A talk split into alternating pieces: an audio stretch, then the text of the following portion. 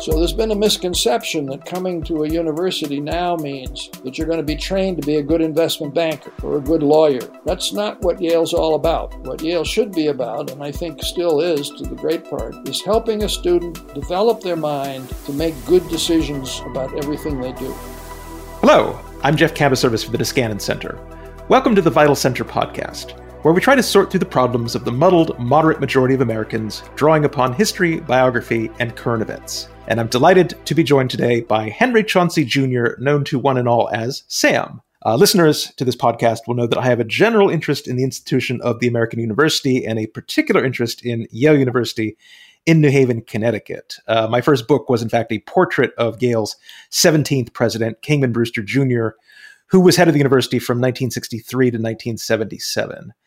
And I was particularly interested in Brewster because he was a pivotal figure in the history of meritocracy and presided over the transformation of Yale into a modern international university. It also seemed to me that he was one of the few leaders of any description during the 1960s who found the right institutional balance between tradition and change during the upheavals of the 1960s. And I could not have written that book without the friendship and support of Sam Chauncey, who was assistant to the president from 1964 to 1971, and then secretary of the university from 1971 to 1981. So, welcome, Sam. Thank you, Jeff, and thank you for including me in this little session. You know, Sam, even though I still think of you as a young person, whatever the calendar says, um, you have been associated with Yale in one capacity or another for almost 70 years. Um, that's right, and that's a long time, but I was born in 1935, and um, I entered Yale as a freshman in 1953. And I continued. I worked at Yale until '81, and then I continued to live in New Haven. So I'm still very much part of the Yale orbit.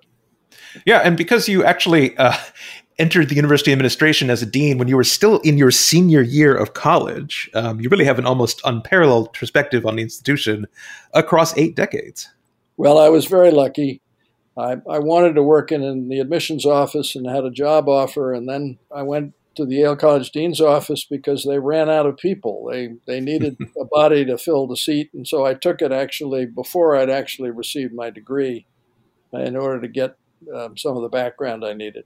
I've known you since uh, the 1980s, and for basically all of that time, I have been urging you to set down some of your memories of your time as a university uh, administrator. But it was only in this past year that you did so in the form of a privately printed book entitled Recollections and Reflections on Yale.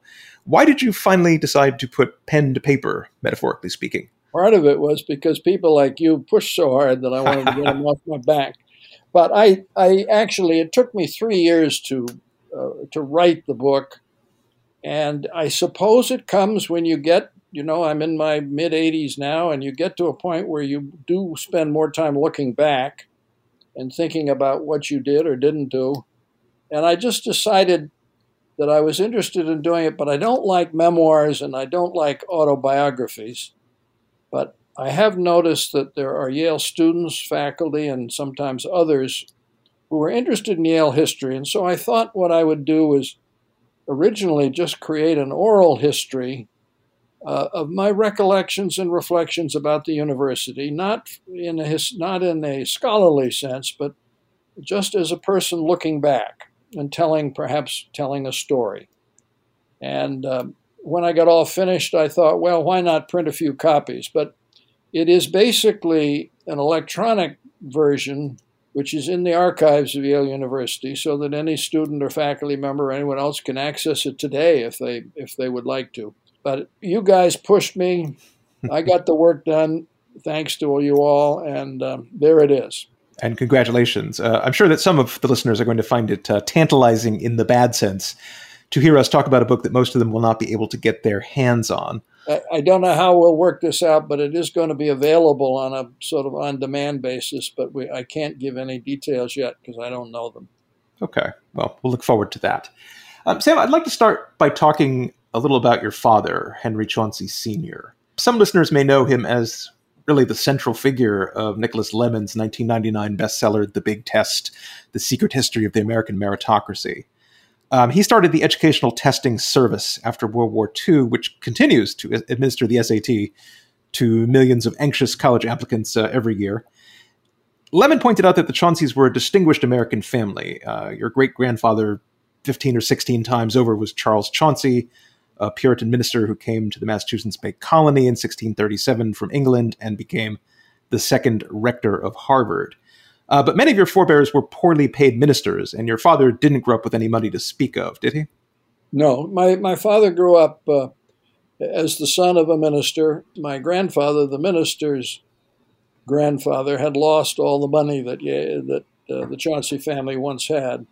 So there was no money, and my father was able to go to a very fine uh, college preparatory school, but on scholarship. But he could not afford to go to Harvard. And um, interestingly enough, a very wealthy classmate of his ended up uh, paying the money so that my father could transfer to Harvard, and he did graduate from there.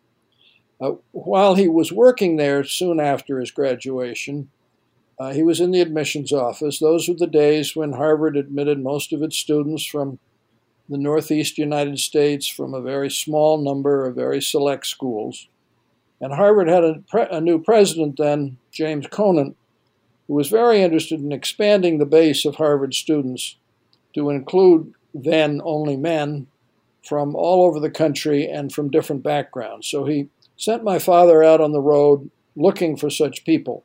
My father noticed immediately that one of the problems was that the schools from which Harvard had normally admitted students were well known, the grading systems were well known, and so when a youngster had a grade of A, the admissions office knew what it meant. However, when he went out across the country to smaller high schools in different parts of the of the country, it was harder to evaluate what an A meant. And so he became very interested in finding a way in which a person in admissions could make a judgment as to whether the candidate, regardless of his economic or geographical background, how he ranked uh, in, in, in intellectual terms or academic terms. This was encouraged when, during the Second World War, he went to Washington and was in charge of the Army Navy qualification test, where the seven million men who were mostly men who were inducted into the armed forces had to be divided into just basic groups infantry, officer, intelligence, engineering, and so on. And my father was quite surprised that the young people going in the army who might have come from Harvard or Yale or one of these other uh, types of institutions didn't necessarily look like the best leaders. Maybe it was a, a, a young man from a farm in Iowa or in some place in the Bronx in New York. So he again began to question how do you find out who merits going to college, who deserves to go to college? And that got him so interested that ultimately, as you've mentioned, he did in 1947 found the Educational Testing Service to start with the idea of standardized tests so that one could equate the educational achievements and intelligence of young people on a uh, apples to apples basis. I think the analogy that Nick Lemann used was that the SAT was to undergraduate admissions what the standardized rail gauge was to railroad transport. Exactly. Well, exactly. Yes, it was. Yeah. Same idea. Um, Sam, as you know, uh, the last several years have seen a lot of pushback against uh, meritocracy and SAT from the progressive left. Uh, in fact, Harvard just last month announced that it won't require standardized tests for at least the next four years. How do you think your father would respond to the criticism that standardized tests favor wealthy white applicants and disadvantage minority and low income students? Well, my, my father was blessed to be able to live to be over 100 and um, or just about 100 and in the latter years of his life we talked about that question and he was both uh, chagrined to discover that indeed the, the tests that he had developed did have real problems when it came to the socioeconomic background of certain of the people who were taking the test, and that it probably wasn't fair. But I think he still felt that it, it was important to try to develop instruments that can measure people in a way that that won't happen. Now, secondly, as he pointed out to me once, by the time he died in early 2000s, most admissions offices in the country knew a great deal about many, many of the schools across the country. And they could make evaluations of students without the test.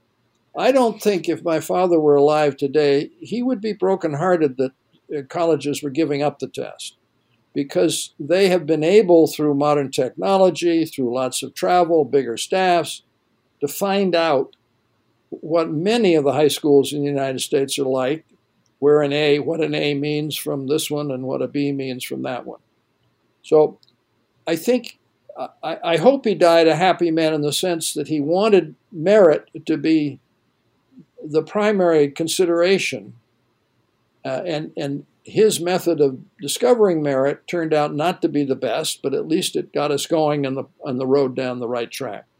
I think there's uh, obvious limits that come with relying only on measures of merit, such as the SAT, but I think the SAT has played a very useful role as a diagnostic of sorts. There are 25,000 schools in this country. No university can get to even a fraction of them, even if it tries. And when someone at one of these hinterland schools, let's say, does really well on the SAT, that throws up a signal. And I do worry that there's going to be less of that in a future without the SAT. Well, I, th- I think that's true, but you know, you, you can you can go online now and you can study a school. Supposing you're, uh, I'm in the Yale admissions office and we have a youngster who applies from a school we never heard of. I can go online pretty quickly and I can find out some interesting statistics from that that school, something you never could have done in the 30s, 40s, 50s, 60s. Secondly, colleges and universities have developed alumni uh, interviewing, uh, that is, alumni in different towns who interview, which gives you an initial screen. It's not always the best one, but it gives you some initial screens. Students are much more sophisticated today in presenting their own case, in, in writing good essays, as uh, having good resumes put together. So you're right. And of course, the, the academic achievement is not the only goal that virtually any college or university wants. You want to know more about the character, the person. What are they good at? What are they not good at? So I think we have, because of the internet, the ability to get a lot more information. Nevertheless, if you have a lot of applications for a small number of places, it's just a plain judgment call. And we have no video review. I was uh, interested, speaking of admissions, that when you became an administrator, you uh, were able to go and look at your own admissions file. Yes. I couldn't resist. When I became a dean, the, the files were therefore available to me. And I couldn't resist going and looking in my own folder. I had never set foot in the dean's office, so there was no paper from there, but there were the admissions materials. And the, the then dean of admissions had written on the blue interview form one sentence, and it was Henry Chauncey's son. So the question of my getting in was this was this was small. There were only three thousand applicants for a thousand places, and it was very unscientific. So that, that's what we want to get away from.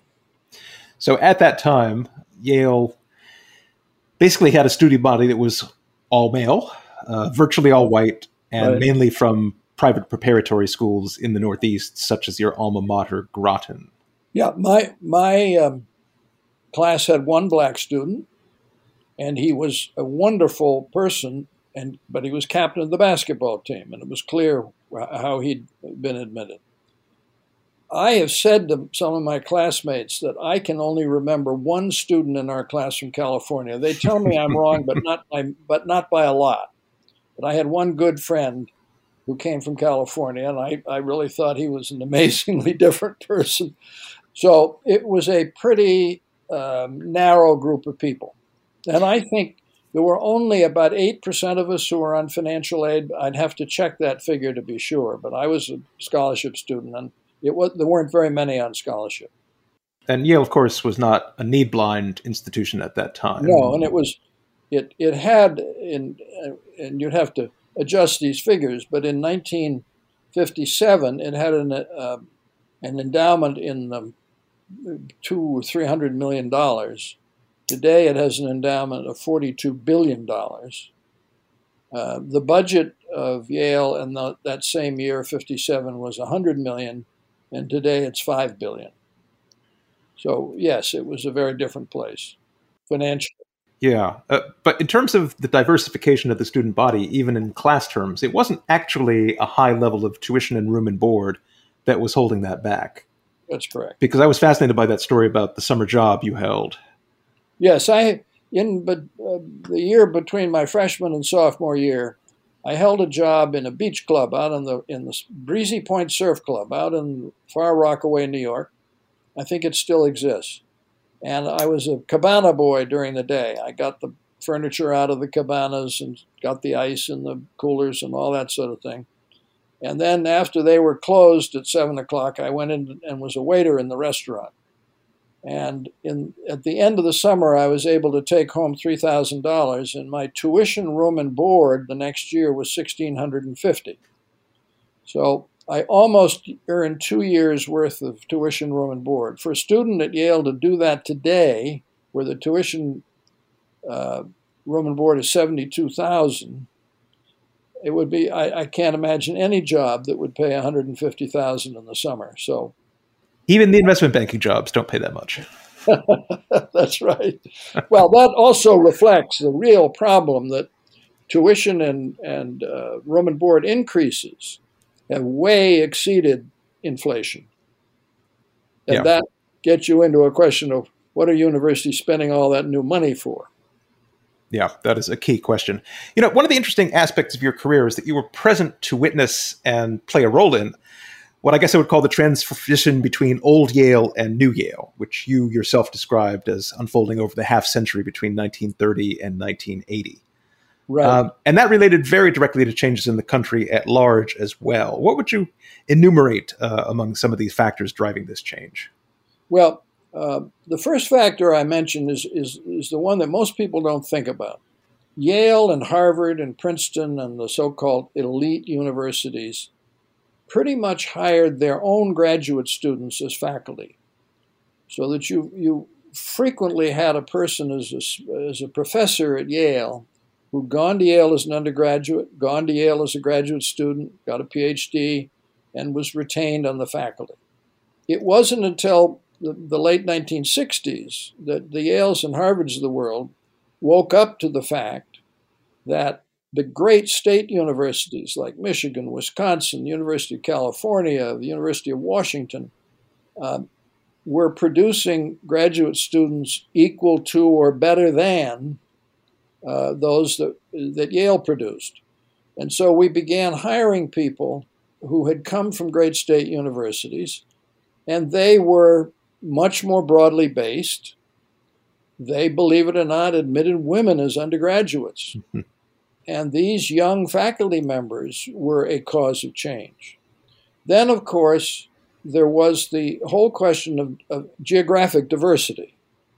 And that is because as a country we were becoming closer together, people traveled more, people could go to different parts of the country. We were getting people from different parts of the country. And then, of course, there was the beginning of the admission of students of color, primarily in the early days, black students and what we referred to as Chicano or Hispanic students, and later uh, Asian Americans um, and uh, Native Americans. Um, so finally, Yale, of course, also decided to admit women as undergraduates. So all of these things, and they all reflected things that were going on in society. This is the era of the feminine mystique and the beginning of the women's movement and the civil rights movements led by Martin Luther King and uh, the gay and lesbian movements, and it was it was the time of challenge to authority by young people. So Yale was changing as it admitted these new students, had these new faculty. Simultaneously, intellectual knowledge was exploding. Uh, we're beginning to see. It was I remember uh, being offered a job that worked was where I would work with something new called a computer. I, I, turned the job down because I like people better. So society was forcing the institution to change, as well as there being pressures within it to change. You know, uh, students at Yale in the 1950s liked to pretend that they were back in the 1920s. You actually had a revival of people wearing coonskin coats to football right. games and so forth. But actually, I think you put the beginning date of the transition correctly at 1930, because the Depression and World War II also really had an impact on Yale and other elite private universities. Right. Uh, you can even say, I was told by uh, my mentor, who was the dean of Yale College and had gone to Yale, graduated in 1921, I think, that uh, right after the First World War, he felt was Yale's uh, greatest intellectual movement. And um, many very bright young people had come out of the war and come, come to Yale. Then, of course, you had uh, two things happen. One thing at Yale, we had a president named James Angell, who was the first president of Yale in its modern history not to have gone to Yale. And, and, and he decided Yale ought to be a university rather than just a boys' college. And so he made major changes. And then you have the Depression and the shakeup, which results when, after the Second World War, the um, GI Bill of Rights comes, and everyone is promised a college education as part of having fought the war. So uh, it, it does start in the 30s, and the, the final um, painting of the portrait, if you will, comes in the 60s, and, and the, the, the change is made. You also begin to see another change, which we talk about a lot these days, and that is science as a major part of the curriculum of these great uh, colleges and universities, where it, before it had been a rather minor part with the exception of the MITs, Caltechs, and the ones that had dedicated themselves to science. So that too was a revolutionary change uh, that that comes to these great universities. And uh, one of the big impacts after the war was also the the GI Bill of Rights, which allowed a lot of people who had never thought about going to that kind of university to do so on the government tab. One thinks of Henry Kissinger, for example, who prior to World War II had figured that he would go to City College of New York and become an accountant. Right. Um, but the GI Bill of Rights sent him to Harvard and opened up other vistas, shall we say? Well, yeah, and I, I've, I've mentioned to you a particular case. My father, back in the 30s, when he was looking for bright young men from unusual places, went to the Bronx in New York and found the son of a woman who who made chocolate candies for a living, and and his name was John Blum, and uh, my father encouraged him to uh, and made financially found a way to make it possible for him to go to a private school for his senior year to beef up his academic standing, and then he went to Harvard and became uh, one of the great historians of the 20th century, first teaching at MIT and then coming here to teach at Yale and that that's that's a perfect example. And he was also a Jewish student, and that was right at the time that Yale gave up. It actually had a Jewish quota, where only seven percent of the student body could be Jewish. So the he he embodied a great many changes in his lifetime. I was John Blum's last graduate student advisee. Um, and I remember him telling me that part of what maybe your father uh, made possible for him as well was also to have elocution lessons to get rid of his strong New York City accent. His New York City accent. That's right. Interesting. You know, um, I've run into a lot of people over the years who are very nostalgic about that uh, old Yale world. I remember talking to my undergraduate advisor, Brad Westerfield, who was a political science professor, who told me that Yale, prior to the 1960s, was what he called a deeply close knit community. It was almost like a club. In retrospect, one understands only the vices of such a state of mind, but at the time, one understood only the virtues of it. Well, it, it was a club. Uh, I did experience a couple of things. One was that because I was a scholarship student, I was required to work in the dining halls. And I chose to work uh, in the mornings. And I, I re- vividly remember an occasion I was going around uh, while the students were still there, and I was taking some things off the table as they were finishing. And a student uh, took his hand and pushed his plate and, onto the floor and looked at me and said, Pick it up. Hmm. And so there was, it, it was a, a very homogeneous group, uh, not a, not 100% a pleasant one. You were a dean at Yale for about six and a half years. Right. Uh, in what ways was the job of being a dean in those days similar or different, do you think, from what it is nowadays? It was very different.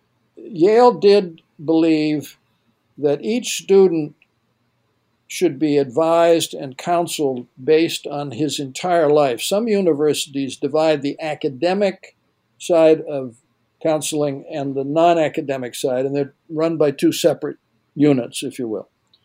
So that the dean in, in, in the 50s, I was the dean of a class, the senior class. It was believed that the person who was a dean should specialize in the the time the student was in college. Freshmen have one kind of problem, sophomores have another, juniors have another, seniors have another. So I was the uh, the dean of the senior class. Students in general came to the dean only when they couldn't find any other solution themselves. So not every student, as I had never set foot in the dean's office, not every student set foot in the dean's office. Today, uh, the role of the dean is very much a role of proactive seeing that the student gets what he or she needs. So we there today are things like writing tutors, and there are psychological counselors in each of our dormitories or colleges, as we call them. I felt the student in the 50s was far more independent and relied pretty much on himself to make decisions until it, he knew he didn't know it all and he ought to seek some help. Students in the 50s did not consult their parents as much as students today do. I, I still have advisees at Yale today, and I have students who tell me they talk to one or more of their one or both of their parents every single day. I was not allowed to call home because we couldn't afford long distance calls, and I was told only to call if I was really in trouble. Otherwise, write a letter. Um, so, the, the dean of the 50s was a person who enforced rules which, in general, dealt with teaching people good behavior. You should wear a coat and tie when you go into the dining room you should not have a woman in your room, heaven forbid, after seven o'clock. You should go to every class. Today, the rules and regulations are more about things you can't do, and more about trying to guide you in every sector of your life. I'm not going to make a judgment right now as to which is the best. I think uh, students of today have a very hard time because so much is expected of them by parents and peers and in their hometowns and so on, and yet they're not quite sure what it is they're here for. I cannot help uh, but observe that the Yale College undergraduate student body is about the same size now as it was back in the 1950s, somewhat larger, but not radically so. Yeah, a little bit larger. But there were five deans in your day, where there are 50 plus now. 50 plus now. Yeah, there's a dean for almost anything you can imagine, inc- including a dean for student engagement. I've never quite found out whether that means getting engaged to be married or whether there's something else. But at any rate, there are a lot of deans. But something interesting about reading over your recollections of that time is that even though this you're talking about sort of an enforcement of rules, including the rule that everyone must attend every class and that you must go to every dinner dressed in a coat and tie, um, there also was a considerable amount of flexibility in some of the stories you were talking about, such as uh, the student whom you called Larry, for example. Yes, um, I think one of the advantages of a of a dean's office with a small number of deans is was the ability to to see our role as to try to find a way for a student to accomplish something rather than set up a bunch of barriers, you can only do it if you've done A and B or you've submitted a petition to do C. Uh, Larry was a student who came to Yale, very bright student, tended to go into the sciences. First year, he had straight A's or 90s, whatever grading system we were using then. End of his sophomore first semester, he'd failed all his courses. So I called him in to see what the reason was. And he said he just decided he wanted to read instead of going to all these science classes. So I asked him what he read, had read, and he, he started listing the books he'd read. And so I sent him home, told him to come back the next day with an accurate list of every book that he'd read. And he came back with a rather extensive list. It was mostly in poetry and fiction. So I gave it to a couple of members of the English department, and I said, if somebody had told you they'd read all these books, what would you say about them? And both professors responded by saying, This is a very well read, intelligent person. So I consulted my colleagues and said, let's give this guy credit for this semester, but tell him from now on he's got to he's got to do it the regular way. Well, he, Larry went on. He didn't win the Nobel Prize, but he won a big prize in biology, a national prize for his work. And uh, when he came back to Yale uh, as a 55, 60 year old man, he was talking to Yale's president and asked if Chauncey was still alive, and uh, when told he was, the president asked me to come right over and see him. And, and Larry told me that that experience of being able to go off on his own for a semester and read all those books not only was eh, terribly important to him, but he said he really felt it made him a better scientist because he'd gotten out of science and into the humanities in a way that made him think about things that he might not have thought about before. I think that's wonderful because I, I think flexibility in how you structure an individual's education is, is the best possible thing. If it has to be done by rules and regulations, you may miss out some, on some good opportunities. The reading uh, semester of Larry that you described, in some ways, prefigured the Scholar of the House program. That's right. Where a student would just devote their entire year to one subject, leading to a, a final paper, and not go to any classes at all. And I was kind of curious to find that there actually was more innovation than one might have thought uh, going on in the college in the 50s and 60s, and in some ways more than there is today. Yes, there, there was a lot of innovation, due in great part to uh, a man I just mentioned a minute ago, my mentor, William C. DeVane, who was the dean of Yale College for uh, 25 years and the father of the current curriculum uh, in many ways. But he thought of the Scholar of the House program. He thought of um, the, um, oh, help me, the freshman and sophomore program. Directed studies. Directed studies program, a kind of, uh, it's not the right way to describe it, a kind of great books program. And uh, we had um, at Yale, uh, under Kingman Brewster, we had a program which we humorously called Junior Year in the Jungle, in which we allowed a student at the end of his or her sophomore year to spend a year in an underdeveloped country and then come back and complete the uh, junior and senior year. And Yale paid all the bills for that year uh, off. And furthermore, the student could return and after they'd gotten their bachelor's degree, if they wanted to pursue graduate work, Yale would pay for their graduate work.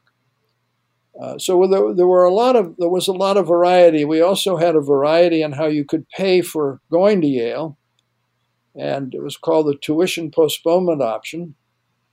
And it was a plan whereby a student could borrow the entire cost of going to Yale, and then promise over the next 20 years to pay back at a rate depending on what they were earning.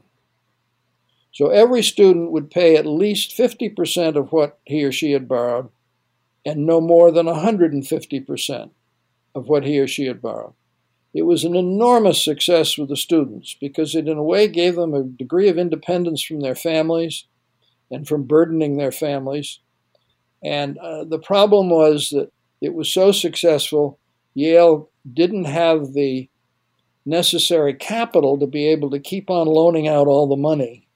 We had hoped the federal government would take over this program They did not. However, Governor Mitch Daniels, who's now president of Purdue, has introduced this program at Purdue, and I'm told it's equally popular now as it was then. So there was a lot more experimentation going on, I think, than there may be in, in th- these kinds of things. And it seems to me that even some people who were fond of the changes that took place in the 60s get wrong is that a lot of these changes that they identify were actually led by faculty or even administrators rather than students, as most people seem to think. That's right. Well, one of the there is even today a great popular misbelief about what a university really is and what a successful university is. And one of the things I talk about in the book is is what I call um, a, a, sort of healthy uh, competition but, between the faculty and the administration, healthy tension. And in the 60s, the faculty were considered to be part of the decision makers in terms of major decisions about the university's future. And the president and the, and the senior administrative officials considered it their job to consult with the faculty about decisions and frequently asked faculty committees to make recommendations about change in everything from curriculum to faculty retirement age, uh, health care coverage, all kinds of things. And so the faculty were uh, not only professors of history or chemistry or Spanish, they were also institutional faculty members who cared about the institution and where it was headed and where changes could be made. That has changed. The size of the administration of universities has grown enormously, far exceeding the size of the student body or the faculty member in percentage of increase. Some of this is due to governmental regulation. There is too much government interference in, in private universities. But some of it is the result of an administration which is trying to create a university of and for itself. Rather than what my mentor told me when I first became a dean, he said to me, Sam, your job and the job of every administrator is to make the life of the faculty and the student easier. So we were intended to be, if you will, servants of the faculty and the students. Today, the administration is, is, the, is the only governing unit in the institution. And so I fear for universities where the faculty are not major players in deciding the future of the institution. For example, Yale changed its mission statement. I think a change in the mission statement calls for all the faculty to be involved, because after all, the basic mission has to do with teaching and learning. As I understand it, the faculty were not broadly consulted about the change in the mission statement.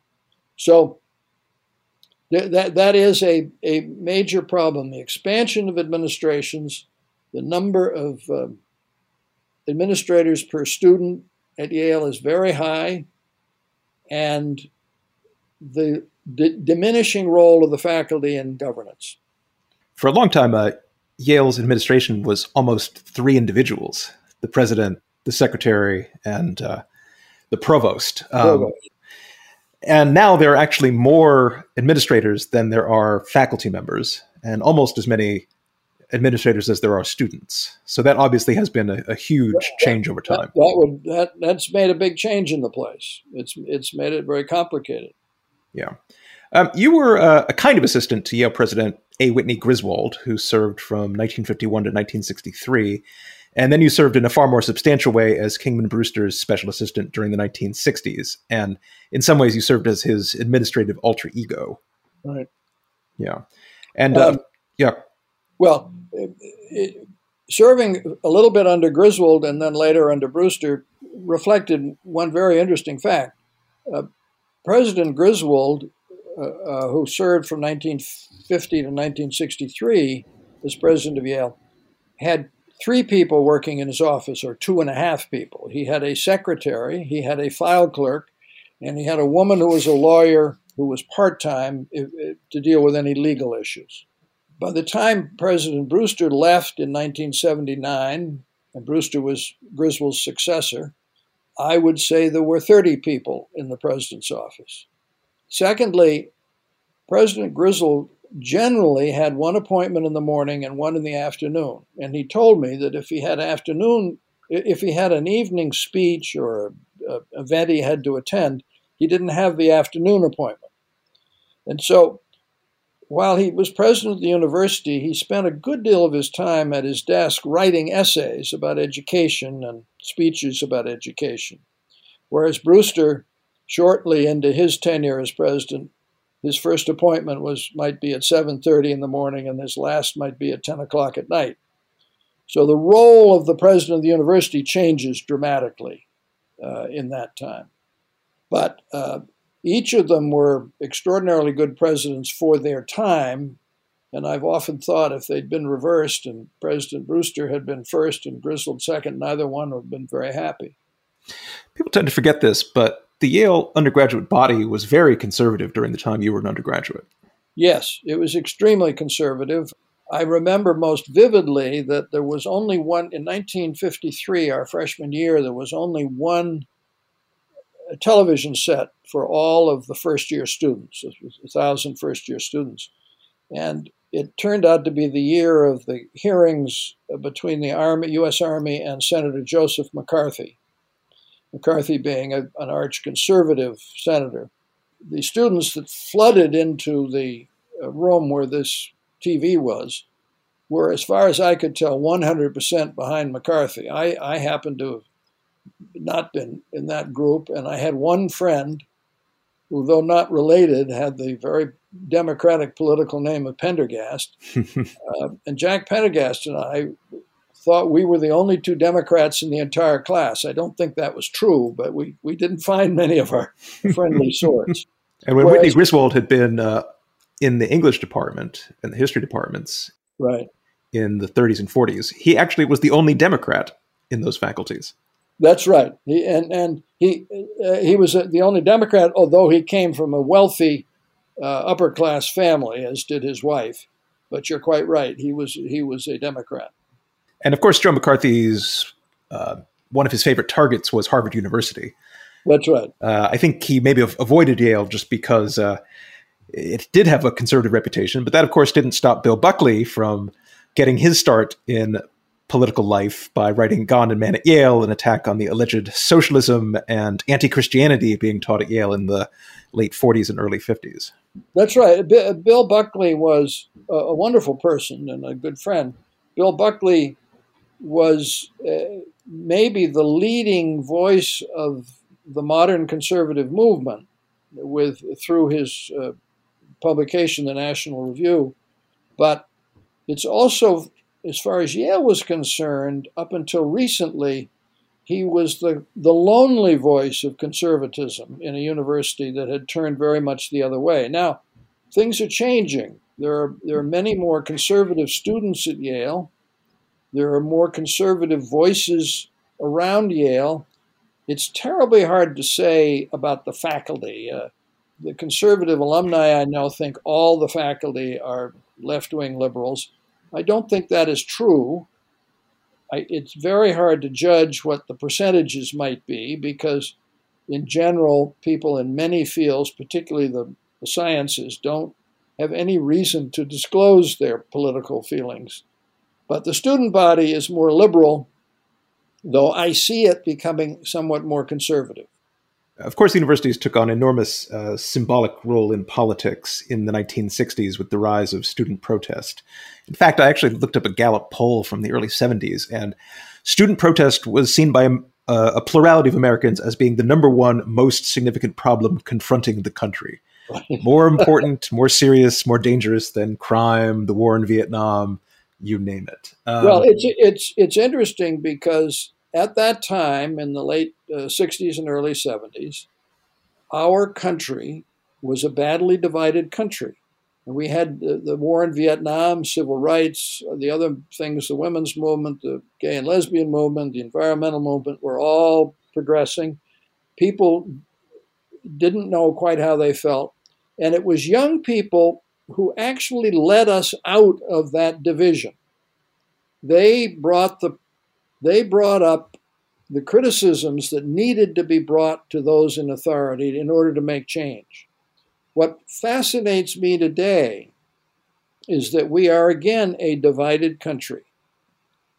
Unfortunately, the college students do not seem to want to lead us out of that the way they did in the 60s. There are all kinds of reasons you could speculate as to why that's happening, but we see no, on the campuses today, we see no real effort to change what authority is doing. There are little protests here, little protests there. Um, I came across one uh, earlier in the year when the weather was still good. There were about 20 students marching down the middle of one of New Haven streets in what I think was a protest about the environment. But what struck you about it was they were having such a good time. they were cheerful. They were playing a, a trumpet, singing songs. You couldn't actually discern exactly what the message was they were trying to get across. In the 60s, young people actually died for civil rights. They went to uh, the southern states, Mississippi and Alabama, and some of them didn't come back. Students were willing to put their life on the line in order to get change. That would never happen today. You know, uh, you and I have had a friendly disagreement over how to characterize Kingman Brewster. Uh, you yeah. call him predominantly a pragmatist. I agree he was a pragmatist. I consider him a moderate, if only because he sought I guess, to to maintain a balance between tradition and progress. Uh, I wouldn't say he sought a middle way on all things uh, when it came to student protest, especially. But he didn't go too far to the right in cracking down, as happened at places like Harvard and Columbia, and he didn't go too far to the left in giving in to student pressures that happened places like Cornell and I don't know San Francisco State. Well, let me go back to Griswold. And remember, I said Griswold would have been an unhappy man if he'd been in, in Brewster's and vice versa. Griswold was a philosopher. He knew what he wanted the institution to be, and he tried to implement it. The place was pretty peaceful. You could make change if you wanted to. You could get rid of the provost and get a new provost. You could get a new dean, move things around a little bit. The students seemed to be happy, the faculty were happy. You could make change quietly. I think the reason I focus on Brewster's pragmatism rather than any philosophical background or thinking is that when he walked in in 63, the whirlwind started a year later. We had our first demonstration about a professor who hadn't been given tenure uh, in 1964. And, and then you have the nation beginning to be in turmoil and the student body in turmoil. I don't think Brewster had time to intellectually develop the kind of ideas that Griswold did. And therefore, he had to say, what can I do to hold this institution together? The faculty, the students, the alumni, the employees. How do I keep this whole thing from falling apart? Because he saw around him colleges and universities where there have been brutal battles between the police and students. He saw presidents being fired and their assistants being fired. and, and we often talked about the question of what would happen if we did get fired, if things did fall apart. I wish Kingman had had an opportunity to develop a, a, an educational philosophy, but I don't think he had time. The, I do think that the one thing he's not given enough credit for is the recruiting of superb faculty. And that he had picked up where Griswold had, had started to, to improve the quality of the faculty. Brewster picked it up, and despite all of the trauma of the 60s, he never failed to see recruiting an individual faculty member who was thought to be really superb that that was one of his major jobs. And I think the faculty that he left in 77 was a far greater faculty than the one he inherited. So at least he had that component of thinking about the whole educational process. But you're right, he was a moderate. He, he went down the middle, but he had his limits too. You know, one of the other ways that you characterized him, uh, I thought was interesting, which was that in some ways he was a very conservative person, almost a Victorian personally. Exactly. Uh, but on the other hand, he had that tension between the Victorian pull and the pragmatic push of recognizing that the world was changing and he needed to institutionally adapt. Right, and that's where I jump on the pragmatist. I I told you, and I think I mentioned in the book, uh, I, Kingman Brewster and his wife really didn't think Yale should be educa- uh, coeducational. They wanted a coordinate college or something like that. Um, when uh, our attempts to have a coordinate college failed, uh, the the provost and I, the provost was closer to my age, said to Brewster, "You know, there's a snowball rolling down the hill here. Hmm. and you have to decide whether you're going to let it roll over you or whether you're going to get the side and help it down the hill." And he, he pragmatically said, "Okay, we're going to admit women." And I, I, I think that was a case of his pragmatism being smart because if if he had tried to prevent it he would not have kept his job. Yeah. Uh, this is a case, again, where his old fashioned views were kind of at the fore. Um, right. The, the worry actually was that a woman who graduated from a place like Yale would have significant student debt that would act as a reverse dowry, meaning that she wouldn't get married. And that, certainly, that, that certainly was one of the worries. Uh, we, of course, expected when we decided to actually uh, admit women to Yale College, the undergraduate school, that the alumni would be furious, but we completely forgot the fact that the alumni had daughters as well as sons. and I learned later that the wrath of a father whose daughter had been turned down was 10 times what the wrath of a Yale alumnus whose son had been turned down. you know, when it came to uh, what made Brewster effective in dealing with student protest, um, you and I have both been drawn to one of uh, the phrases from one of his speeches, which is now carved in the coping around his gravestone in the Grove Street Cemetery. The presumption of innocence is not just a legal concept. In commonplace terms, it rests on that generosity of spirit which assumes the best, not the worst, of the stranger.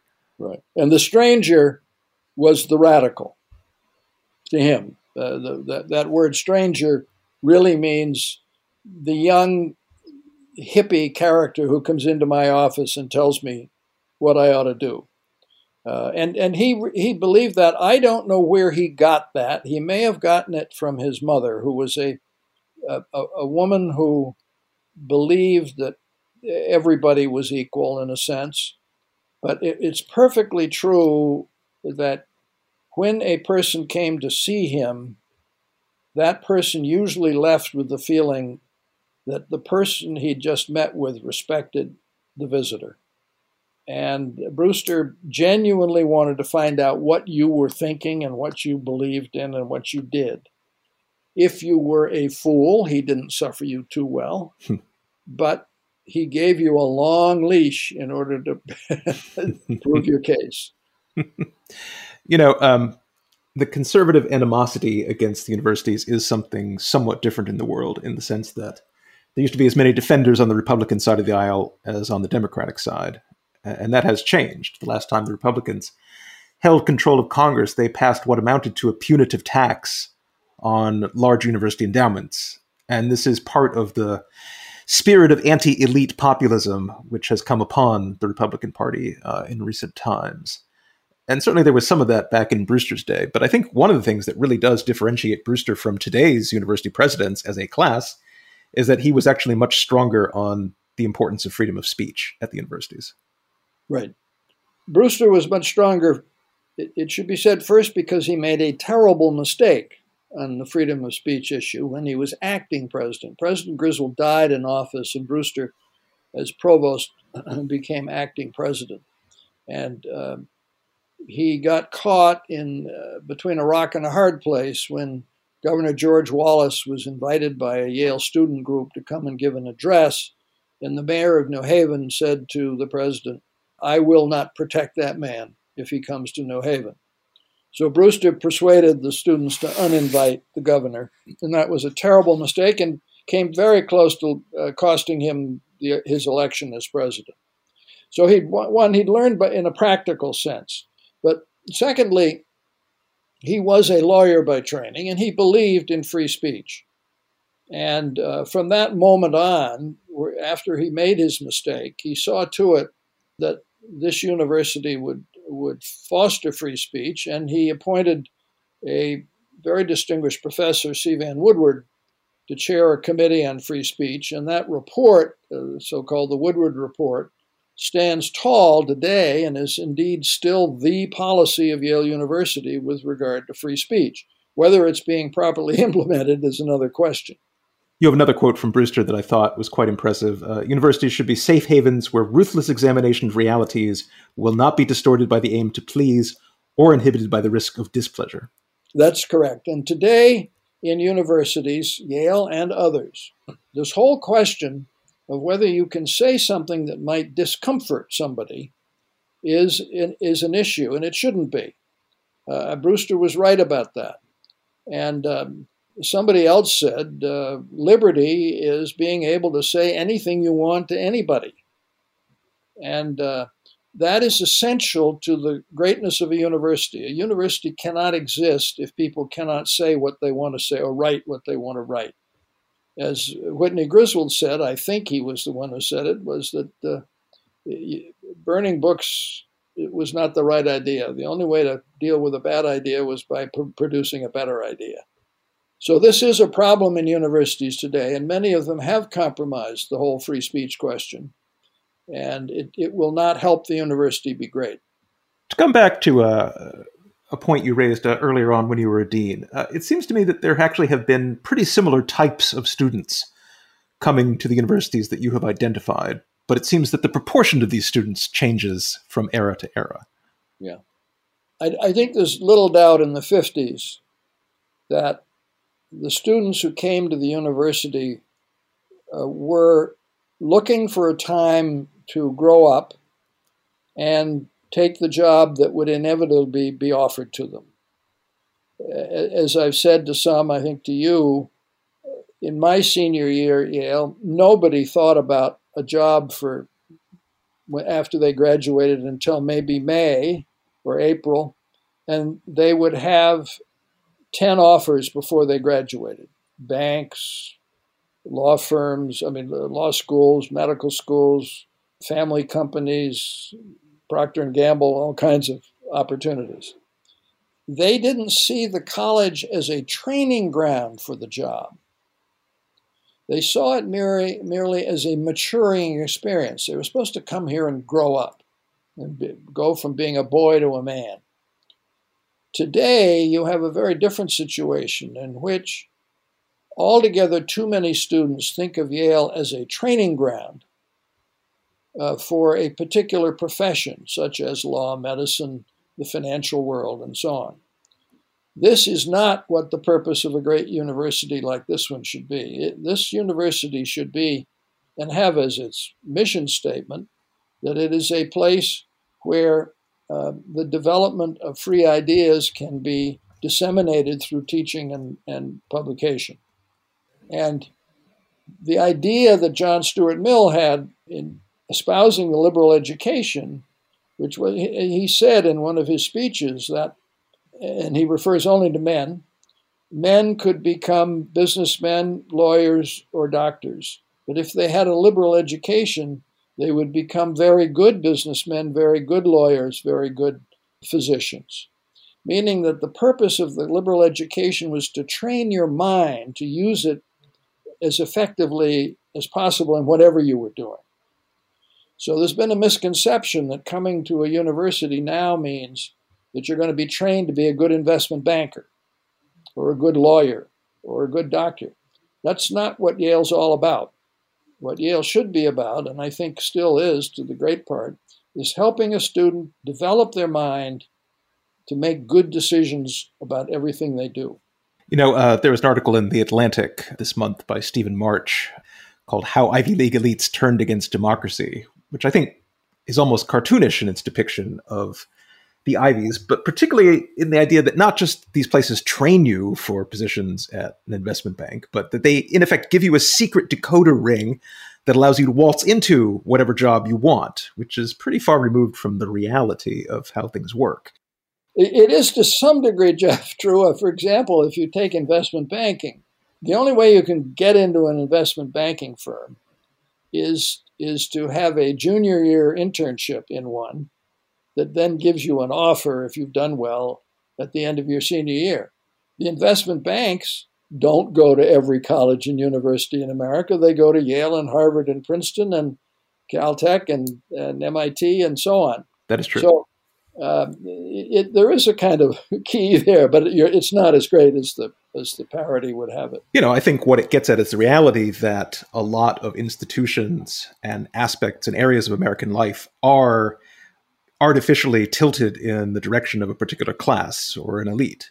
That is a reality, and that elite is done very, very well at the same time that a lot of people have stagnated, which adds to the resentments that come along with this.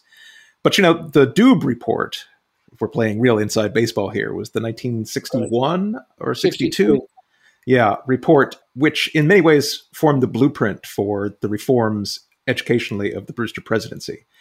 And it was premised on the idea that Yale needed to change its admissions, not just to open up its intellectual opportunities to more intellectually gifted applicants, but also so that it could produce more scholars and teachers. Right. And I don't think that's actually happened. No, it hasn't. And indeed, right after the Doob report, we engaged in a program called the Carnegie Teaching Fellowship Program, in which uh, we offered, I've forgotten, I think it was 10 or 12 bright graduating seniors the opportunity to come back to Yale the next year, actually teach a course, and do some graduate work, hoping we could seduce them into the academic world. Now, you should know also that one of the reasons Yale graduates and others from these universities are not going into the academic world is there are very few jobs. Because of a federal law which prohibits universities from having mandatory retirement age if you receive any federal funds, we have faculty members who go on into their 80s taking up a position that could be filled by a younger person moving along. So that there, there is a problem in the academic world of getting good graduate students who get get a PhD and then get, can't get a job. And and so it isn't a profession that people are flocking to. I sometimes wonder if there were many, many more jobs, we might not have many, many more bright young people going into them. I don't know. I have no way of knowing that. But they, they, they certainly aren't flocking into it now. Uh, a, a, bonus trivia point here Leonard Doob, the sociology professor at Yale, who was the author of that report, was the roommate of Nelson Rockefeller when they were both at Dartmouth College. Right. I did not, I'm not sure I knew that. Leonard Doob was a wonderful man, very interesting guy. So, Sam, as a last summing up question, what do you think can be done to move some of these uh, elite universities more in the direction of cultivating students uh, who are interested in the life of the mind, in intellectual matters, and reorienting, I guess, maybe themselves in that direction, despite the temptations of politics and filthy lucre on Wall Street and the rest of it? I am absolutely certain that the only way to do that is to restore the role of the faculty in the governance of the institution. I think in the 60s, when we had great teachers who everybody admired, and they uh, got together, for example, a great professor would have a debate with another great professor about some topic relevant to either the university or the current world. And students would flock to hear that debate. And they admired those those teachers and they saw them as people I, wouldn't it be fun if i was like one of them today the problem we have great teachers here great teachers but they are so siloed into their uh, their own research and so on they feel so left out of the decision making process that the student doesn't see the great teacher other than when he or she is actually in the classroom but never sees them in a public debate or a public discussion. And I think we tend, um, when we're young, to, to look at, at careers where we've seen people we admired. and we've seen them function and do things, certain things. So I, I, I, think the great university needs to get the faculty back into the center of the place so that the young people can say, I want to be like that professor. I want to follow that route. Well, I think that's a wonderful prescription, and I hope very much that it can happen. Thank you so much for talking to me, Sam, and thank you for setting down your recollections and reflections. Thank you, Jeff. It's been a pleasure. And thank you all for listening to the Vital Center podcast. Please subscribe and rate us on your preferred podcasting platform. And if you have any questions, comments, or other responses, please include them along with your rating or send us an email at contact at niskanencenter.org. Thanks as always to our technical director, Christy Eshelman, our sound engineer, Ray Engineering, and the Niskanen Center in Washington, D.C.